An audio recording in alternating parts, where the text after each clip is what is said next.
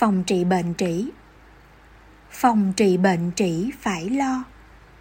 Đề phòng táo bón, nhớ cho điều này. Ăn nhiều rau quả càng hay. Mướp khoai, rau diếp hàng ngày chớ quên. Nước hoa hòe, hãy uống thêm. Nhớ uống đủ nước ban đêm ban ngày. Những điều kiên kỵ sau đây.